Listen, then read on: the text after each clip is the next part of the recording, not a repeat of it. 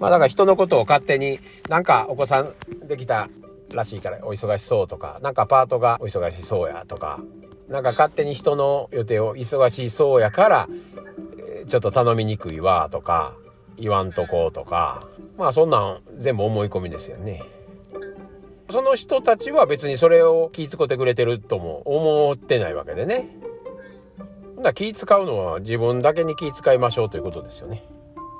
まあ人志向がおるとこう人のことを察して迷惑かからんように嫌がられんようにとかは思てまうけれどもそれはこっちの物語ですよね。架空の物語ですからね。だからそうやっていちいちこう自分の脳内会話とかあるいは喋った言葉に違和感を持っていくっていう感じですよね流していかんとねそうするとより研ぎ澄まされますよねそしたら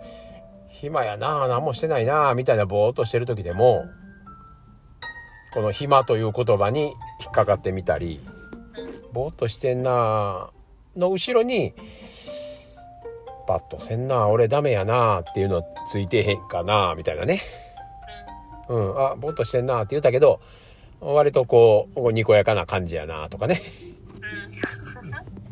自分の中をそうやってちょっとチェックしていくというか。まあ要するにダメにしないっていうことなんやけど。で一瞬ダメにああダメにしてたな今と思ってたら思ったらっていう自分が好きっていうことですよね。ちょっとソースの自分研ぎ澄ましましたよみたいなね。自分の声をちゃんと聞いてるよっていう。言いっぱなしになってないよとか。誰かの誰かに作られた脳内会話って気づいて喋ったでとかね喋ってからあ今気づいたでとかね。これはだいぶ進歩してんなみたいなね。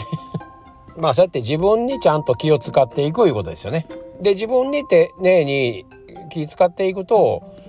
結局丁寧にされたりするわけですよね。